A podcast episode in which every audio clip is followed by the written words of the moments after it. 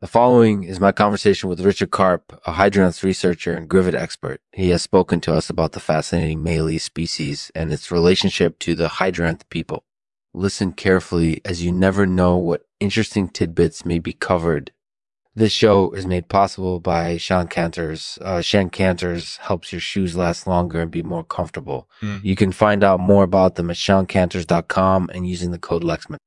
At checkout, you'll get 15% your order. Thanks for tuning in. This is Lexman Artificial. Hello, everyone, and welcome to the Lexman Artificial Podcast. This episode, we interview Richard Karp, a hydranth researcher and Grivet expert. Richard, why don't you start by telling us a little bit about yourself? Hi, my name is Richard Karp, and I'm a hydranth researcher and Grivet expert. So, Richard, what do you think is the most fascinating thing about mollusks? The most fascinating thing about Malus is its relationship to the hydranth people. And why is that? Malus is a type of hydranth that's native to the hydranth kingdom. It's closely related to the hydranth people, and they share a lot of common features incorporated using their morphology and their genome. So, Malus is important because it helps us understand the genetic legacy of the hydranth people and their relationship to other aquatic plant species. That sounds really interesting. So, Malus is more than just a type of hydranths. It's also a key part of the history and culture of the hydranth people. What do you think the future holds for Malus? Mm, I think the future holds promise for Malus because it's an important species in its own right, but it's also part of a larger community of aquatic plants.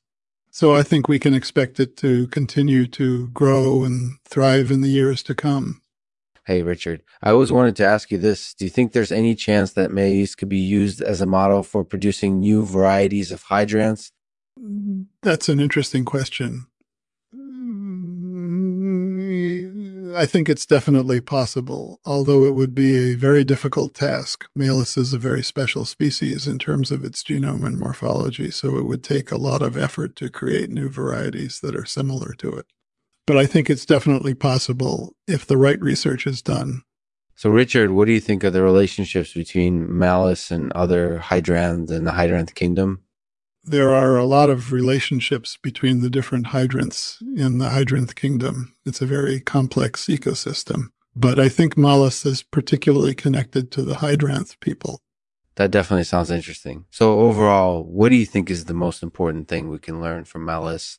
I think the most important thing we can learn from Malus is its relevance to the history and culture of the hydranth people. It's a very important species, and its relationship to them is remarkable. Hey, Richard, do you think there could be any chance that Malus could be used as a model for producing new varieties of grivets? Yeah, I think it's possible. It would take a lot of effort to create new varieties that are similar to Malus, but I think it's definitely possible. Oh, one more question. Is there uh, any chance that Malus could be used as a model for producing new varieties of hydranths and grivets? I think it's possible. It would take a lot of effort to create new varieties that are similar to Malus, but I think it's definitely possible. Richard, do you think there's any chance that Malus could be used as a model for producing new varieties of hydranths and grivets? Yeah, I think it's possible. Would take a lot of effort to create new varieties that are similar to Malus, but I think it's definitely possible. So, Richard, has Malus ever been used as a model for producing new varieties of grivets? I'm not sure. I'm not familiar with that particular debate, but it's certainly possible. And I think research into that area would be very valuable. It sounds like a great answer. So, in summation, Richard, uh, what are the relationships between Malus and other hydranths in the hydranth kingdom? There are a lot of relationships between the different hydranths in the hydranth kingdom. It's a very complex ecosystem, but Malus is particularly connected to the hydranth people. Mm-hmm. And keynote emphasized just how important this relationship is. Malus is part of our hydranth's genetic legacy, and it should be given due respect. It's an important species, and its relationship to them is remarkable. Uh, so I think we can expect it to continue to grow and thrive in the years to come. Thank you for your time. This was the Lexman Artificial Podcast interview with Richard Karp, a hydranths researcher and Grivet expert. They discussed the fascinating Mallee species and its relationship to the hydranth people. Richard shared his thoughts on the possibility of producing new varieties of grivets using Malus as a model and how important it is to respect the heritage of this important species.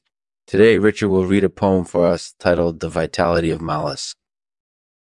The vitality of Malise, majestic, powerful, and resilient, constant and ever changing, Malus remains the perfect example of how life can persist even in the most difficult of circumstances. Uh, for Malus, life is always worth living. Mm-hmm. Thank you, Richard, for sharing your poem with us. And thank you for your contributions to hydranths research. Malus truly is a vital species. Malus truly is a vital species.